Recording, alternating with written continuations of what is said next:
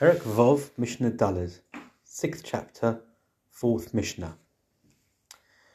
So we mentioned in the previous Mishnah that there was a Korban Chagiga, a festive offering that was brought on the 14th on Erev Pesach together at the same time as the Korban Pesach.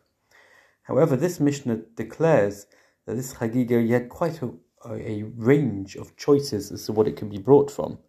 Chagiga Hoysavo min this Chagiga could have been brought from the flock, min from cattle, min hakavosim min izim from sheep or goats, min hazachorim min anakevos from male animals or female animals. And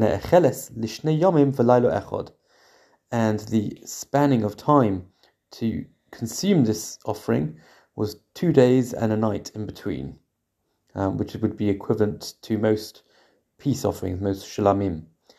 Uh, it's interesting here. It says it can come from flock, and then it continues to to reiterate from sheep and goats. Sheep and goats usually are categorized as tzon as flock.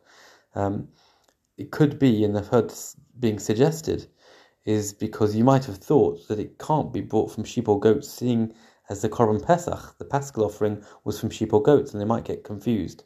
Nevertheless, this Mishnah reiterates that actually this Chagig could be brought from anything and any of those animals.